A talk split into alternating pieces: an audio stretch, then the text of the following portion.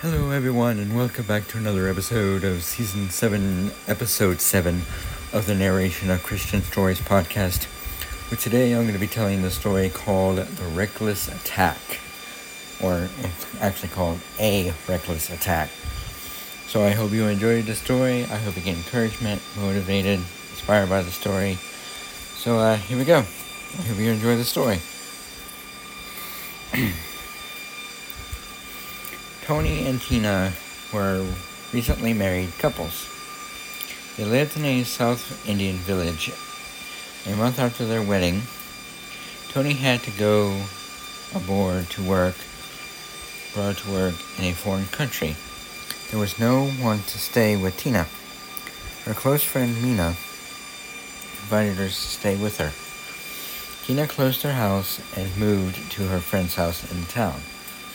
Mina had a small child who was very fo- fond of Tina. Tina was very affectionate to the child and was eager to look after every need of the child with tender love and care. Tony returned to their home after several months. Tina and Tony opened her house, cleaned it, and started to live there. The next day, he went to town and could return only by dusk. When he neared their house, he heard the loud sound of Tina. Obviously, she was on the phone speaking to someone. Out of curiosity, Tony secretly listened to the words of his wife. He was shocked to hear her words. She was talking very affectionately to someone on the phone and stated that she loved that person more than anything else in this world. She even made the sound of a loving kiss. Tony could not bear this. He believed that she had a secret lover and was sharing immediate and immediate moments with him. Furiously, he grabbed a heavy stick and gave an unexpected heavy blow on her head. She gave a loud cry and fell down. Fainted, filled with rage, Tony took the phone and listened silently, hoping to identify the criminal. There was a repeated inquiry from an excited lady through the phone. Tina, Tina, what happened to you? Tony asked her. Who are you? The caller introduced herself as Mina a close friend Tina. She said, Tina was talking to my child for a long time, and I was listening to their immediate talk. Suddenly, Tina made a loud cry and stopped her talk. What happened? Tony was totally upset. He realized that he had foolishly misunderstood his wife and misinterpreted her sweet talk to the innocent infant. He felt extremely sorry for reacting impulsively to Tina's innocent act of affection and inflicting a serious injury on his dear and loving wife. Tina was rushed to the hospital in his car. She had to undergo a major surgery. After weeks of intensive treatment, she recovered and returned to their home but her hair had been had to be shaved off prior to the surgery. Her head retained marks of the trauma. A moment of misunderstanding or misinterpretation may be very distress and may make a couple forget the millions of memorable moments in their life and lead to erroneous or dangerous conclusions and decisions. It is wrong to draw conclusions until we know all the facts.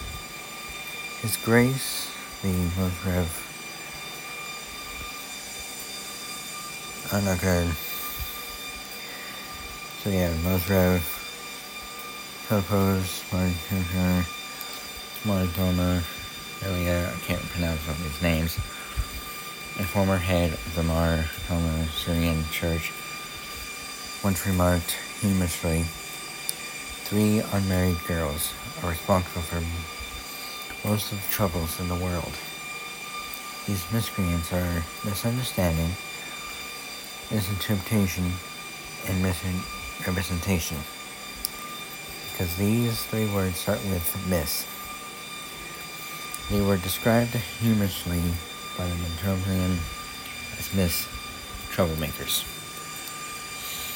Prejudice, discrimination, racism, judgment by external appearances, and impulsive reactions have plagued humanity for centuries. Such biased judgments do not reflect truth or reality. We must use just judgment and intelligent temptations to arrive, to arrive at sensible conclusions and wise decisions.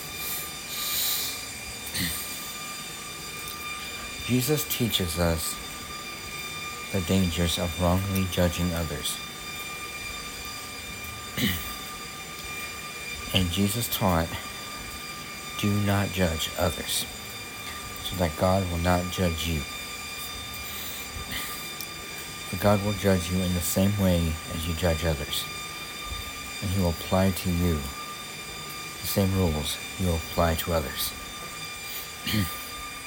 Matthew chapter 7, verses 1 and 2.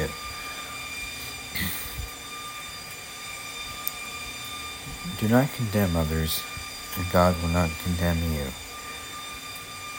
So do not condemn others, and God will not condemn you. Forgive others, God will forgive you.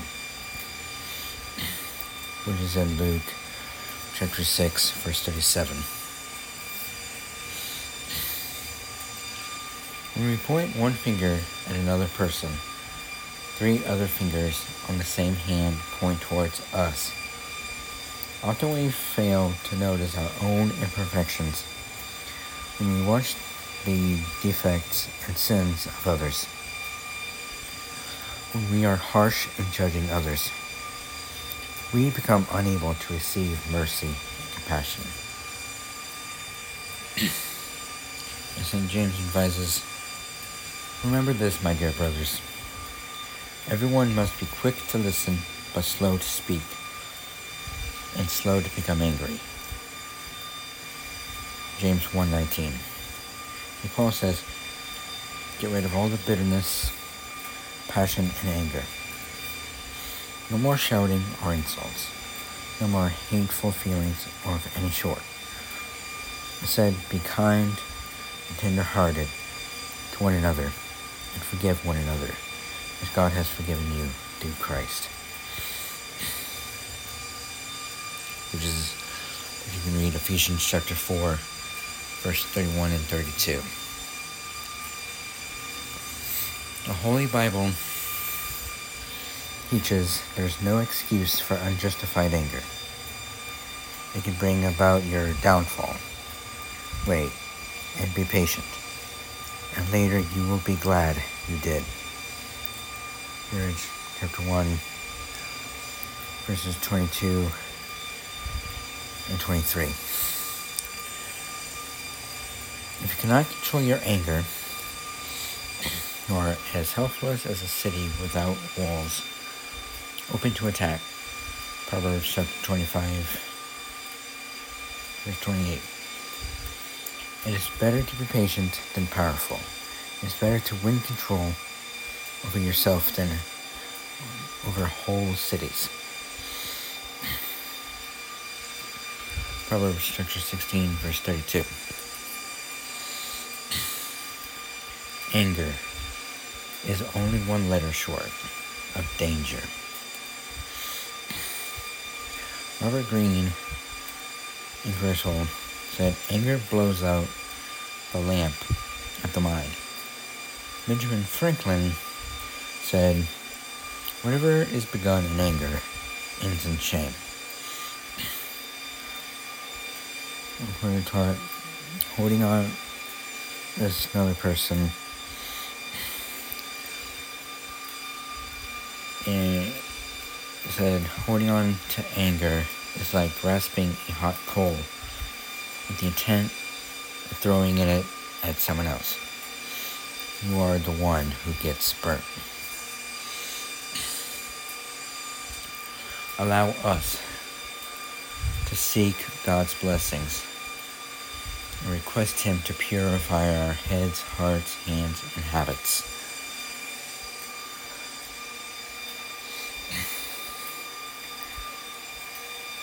So allow us to not judge others. Because when we read Matthew chapter 7, verse 1 and 2, Luke chapter 6, verse 37, James 1, chapter 9, James chapter 1, verse 19, Ephesians chapter 4, verse 31 and 32, Zirara, Zirara, which is S-I-R-A-C-H, chapter 1, verse 22 and 23, Proverbs chapter 25, verse 28, and Proverbs chapter 16, verse 32. Read these parts of the Bible.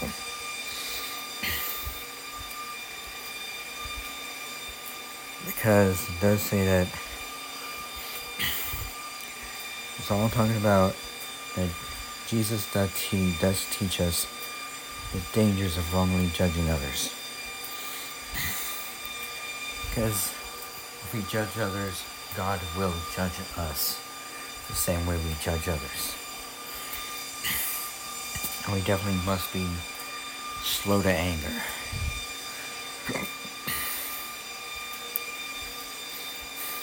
Because there is no excuse for unjustified anger. It can bring about your downfall. If we wait and be patient, and later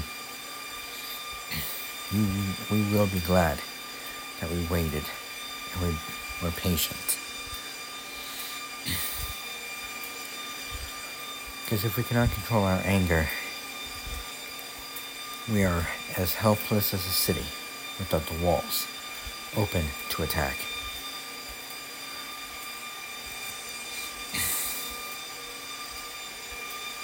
It is better to be patient than powerful. It is better to win control over yourself than over whole cities.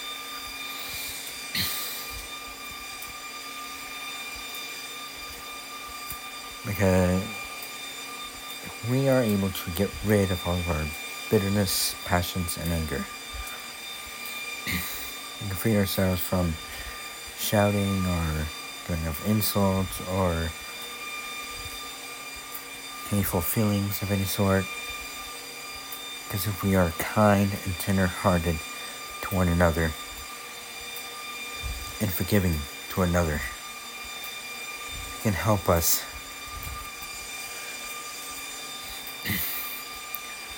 during a reckless attack that Satan throws at us.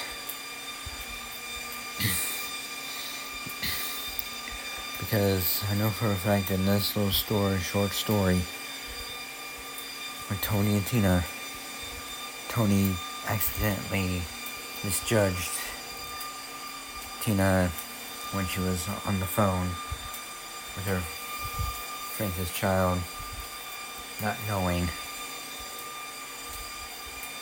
who Tony's wife was talking to.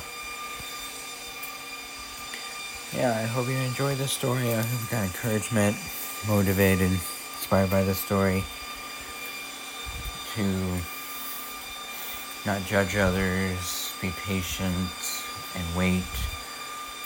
Be slow to anger, do not judge others, be kind hearted, be forgiving with, with one another and with one another. Until next Friday, this has been Season 7, Episode 7 of the Narration of Christian Stories podcast. And if you guys would like to know more about these stories that are being told, or anything like that of this podcast, you can let me know at blingblingjosh1 at gmail.com. And if we see each other in person, then you can ask me then. until next time. So yeah, so bye.